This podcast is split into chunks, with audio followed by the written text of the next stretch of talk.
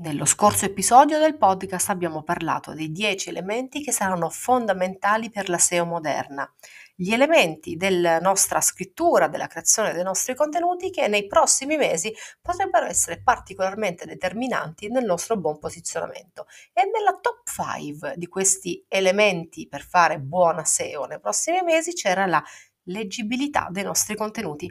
Ma che cosa vuol dire esattamente fare dei contenuti ben leggibili o ben scansionabili? Scopriamolo insieme in questa puntata, ma prima sigla.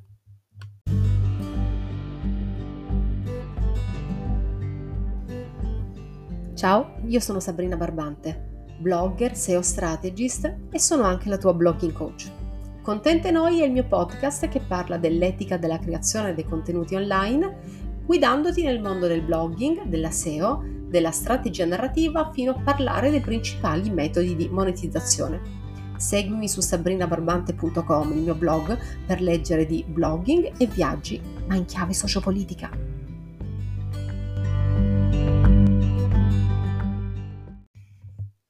Cerchiamo di capire i motivi per cui parliamo dell'importanza della leggibilità di un contenuto come parametro importante per la SEO moderna. Allora, rendere un contenuto leggibile eh, vuol dire, da un lato, eh, direi prima di tutto, andare incontro ai nostri lettori che troveranno un testo fruibile e quindi molto probabilmente arriveranno più facilmente fino alla fine di questo testo parentesi nella parentesi nella parentesi, ricordiamoci che d'ora in poi è sempre più importante dare contenuti lunghi e approfonditi e bisogna fare in modo che questi contenuti lunghi non spaventino i lettori. Quindi i fattori della leggibilità sono quelli che effettivamente poi incoraggiano i nostri lettori ad, ad arrivare fino alla fine dei nostri contenuti. In seconda istanza è molto più probabile che se noi rendiamo i nostri contenuti ben leggibili, i nostri lettori navigheranno anche in altri articoli, faranno delle azioni che noi chiediamo loro di fare, seguiranno le nostre call to action all'interno del testo, tutto questo dipende anche in notevole percentuale dalla cosiddetta leggibilità di un testo e queste sono senza dubbio tre cose fondamentali anche per il ranking, quindi perché ha a che fare con il fattore di interazione con, con i contenuti, permanenza sui contenuti e ehm, approfondimento dei contenuti che noi stessi diamo. Però c'è anche da considerare che dal momento che ormai i crawler dei motori di ricerca si comportano come delle intelligenze artificiali, perché sono delle intelligenze artificiali, e quindi imitando i parametri di lettura umana, più il nostro testo sarà leggibile, più sarà anche scansionabile dagli stessi crawler. In pratica, un testo che rispetta i criteri che sto per indicarti renderà più facile per il motore di ricerca l'azione di intercettare tutti gli intenti ai quali i nostri contenuti rispondono, facendo sì da poterli portare nelle ricerche del nostro target ide- ideale. Ora che abbiamo capito perché è importante, è importante, sì, è importante rendere i nostri contenuti ben leggibili, capiamo ora anche come fare. Vi do un po' di consigli per fare in modo che i nostri contenuti effettivamente riescano a diventare più leggibili. Prima regola per rendere i nostri contenuti ben leggibili dividerli in paragrafi, sì, ma farlo de garbu, farlo bene, farlo come si deve. La divisione in paragrafi è da sempre la prima azione necessaria per rendere un articolo leggibile e quindi posizionabile. Tuttavia è importante capire che non basta inserire gli H2 per fare una buona parafraga, para, sì, ciao, paragrafazione.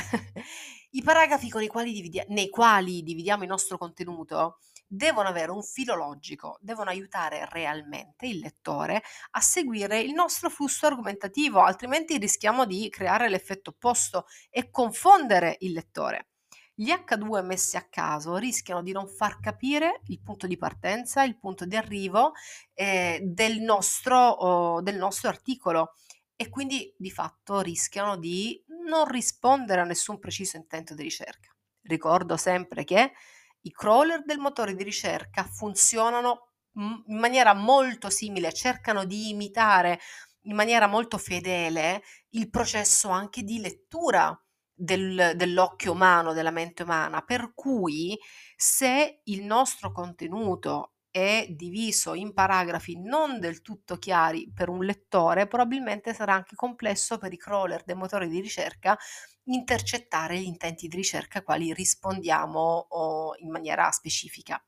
Vi faccio un esempio di cattiva mh, mm, o comunque opinabile paragrafazione attraverso gli H2. Facciamo finta che noi creiamo un post che abbia come titolo come fare soldi con un blog.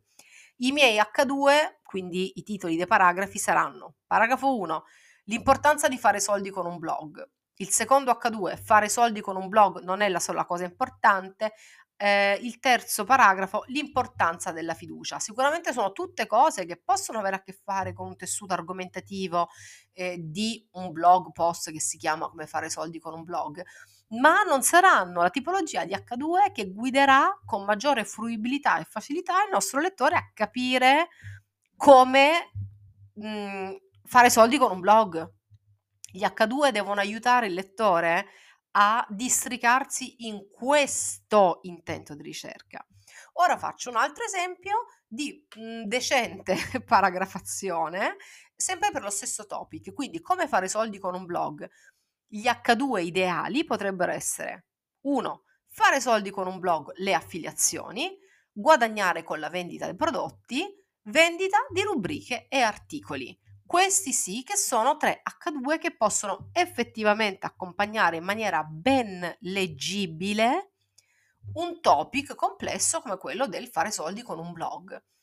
La giusta divisione in paragrafi però, attenzione perché non passa solo attraverso gli H2 o anche eventuali H3 in aggiunta, bensì anche attraverso gli spazi che noi lasciamo fra i periodi e le frasi, anche nello stesso paragrafo iniziato con H2. Questi spazi bianchi, i cosiddetti invio, danno infatti respiro e relax agli occhi di chi legge. Ricordiamoci sempre che non stiamo parlando e scrivendo soltanto per delle menti, ma anche per degli occhi, per delle corne, per delle persone che possono avere ipermetropia, astigmatismo, che possono leggere tanti documenti online tutto il giorno per lavoro e quindi hanno gli occhi stanchi. E quindi dobbiamo permettere agli occhi dei nostri lettori di rilassarsi e in questo modo permettiamo anche ai crawler dei motori di ricerca di scansionare meglio le micro aree tematiche all'interno del nostro contenuto, facendo sì che il post si possa posizionare anche per le parole chiave secondarie correlate.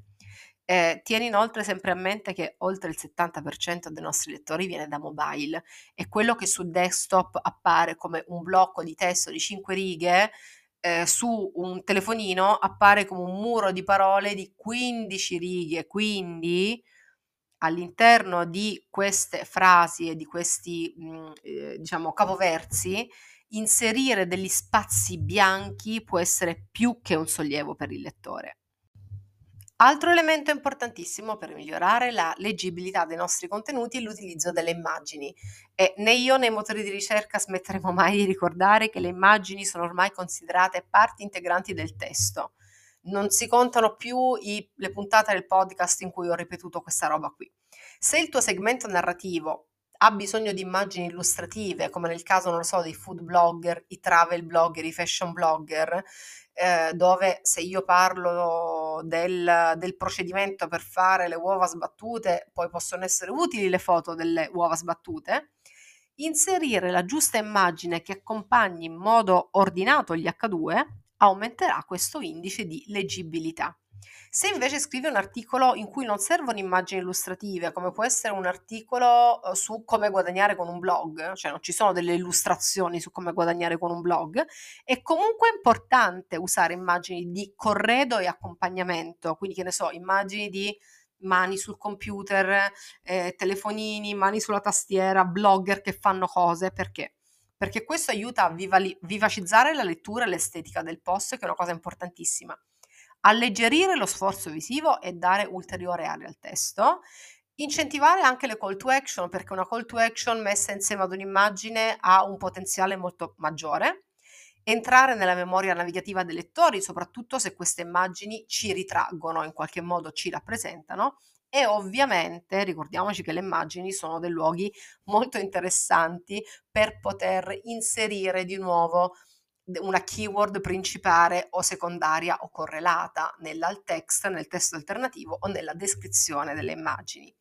Attenzione perché un errore che vedo fare molto spesso, soprattutto nei blog su tematiche illustrative, è quello di usare troppe immagini in un solo testo, soprattutto per voi del segmento travel. Eh, io lo so che quando torniamo da un viaggio abbiamo una sfracasciata di immagini meravigliose, non vediamo l'ora di condividerle tutte. No, centelliniamole, razionalizziamole eh, e, mh, mhmm, come dire, contingentiamo il loro uso all'interno degli articoli in cui queste immagini possono effettivamente tornare utili. Quindi razionalizziamo l'uso delle immagini al fa- pensando al fatto che esse servono per semplificare e vivacizzare la lettura, non per interromperla. Altro elemento determinante per migliorare la leggibilità dei tuoi contenuti è quello di usare bene in maniera saggia i grassetti. Allora, se i motori di ricerca cercano di imitare la lettura degli umani, vuol dire che di certo apprezzeranno un sano e saggio uso dei grassetti, eh, fatti in maniera tale che siano in grado di accompagnare la, la, l'attenzione del lettore verso i concetti chiave.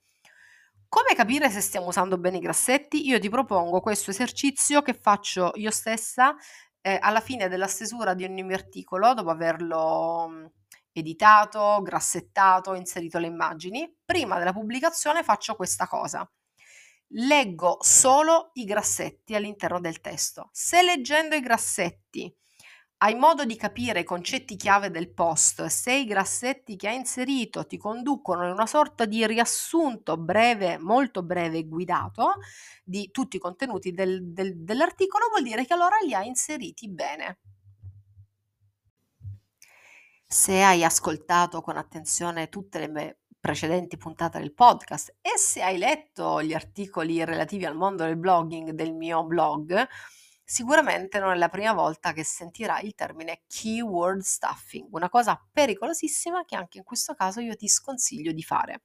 Per keyword stuffing si intende la pratica di SEO manipolativa, di inserire la main keyword in modo eccessivo e lessicalmente forzato nell'articolo, al fine di velocizzarne il posizionamento.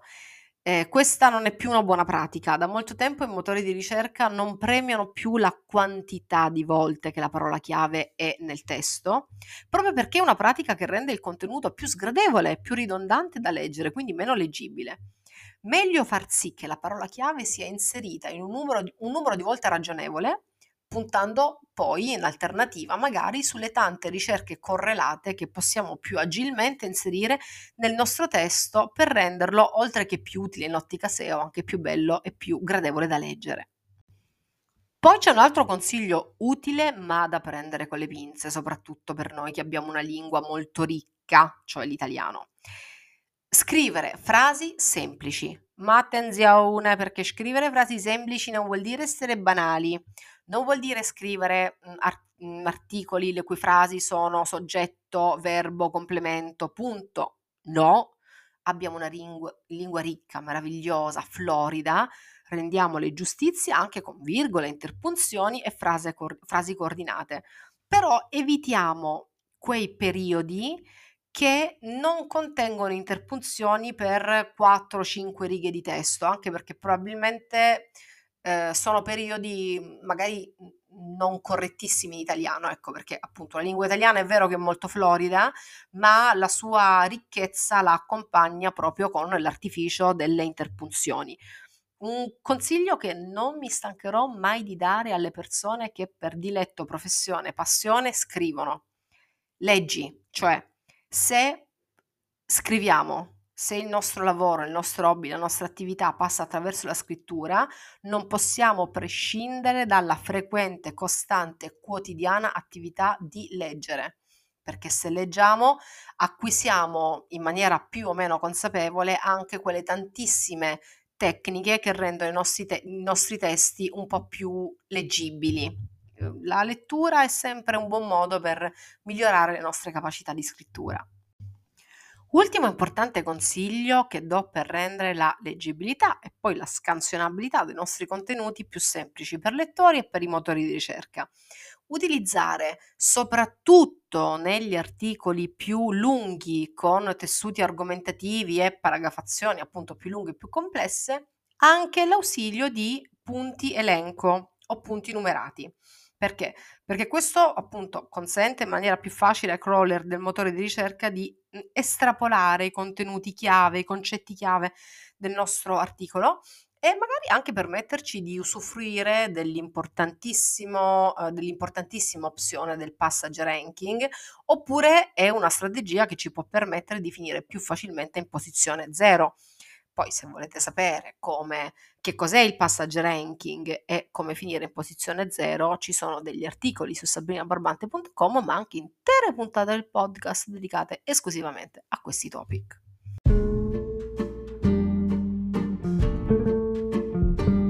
E anche per oggi siamo arrivati alla fine della puntata puntata, però volevo fare una cosa che non faccio mai sufficientemente spesso. Voglio sinceramente, con tutto il cuore sentitamente ringraziare le persone fedelissime di questo podcast. Eh, voi che mi ascoltate puntuali ogni sabato mattina, se non è sabato mattina, domenica o lunedì, o comunque grazie a voi che, vi siete, eh, che avete segnato questo podcast fra i vostri preferiti, tanto da farlo andare in coda fra i podcast da ascoltare. Eh, sapere di essere nelle vostre mm, esperienze quotidiane, di essere inserite nelle, nelle vostre routine, nei vostri viaggi in auto, nelle vostre faccende domestiche, nei vostri sentieri di trekking o jogging, nelle vostre sessioni di ehm, sport all'aria aperta, mi fa sentire veramente privilegiata. Quindi oggi non vi faccio nessuna call to action, volevo soltanto ringraziarvi perché siete qui ad ascoltarmi. Per me non è affatto scontato e ovviamente con tutto il cuore e con tutta la mia gratitudine vi aspetto anche la settimana prossima per la prossima puntata.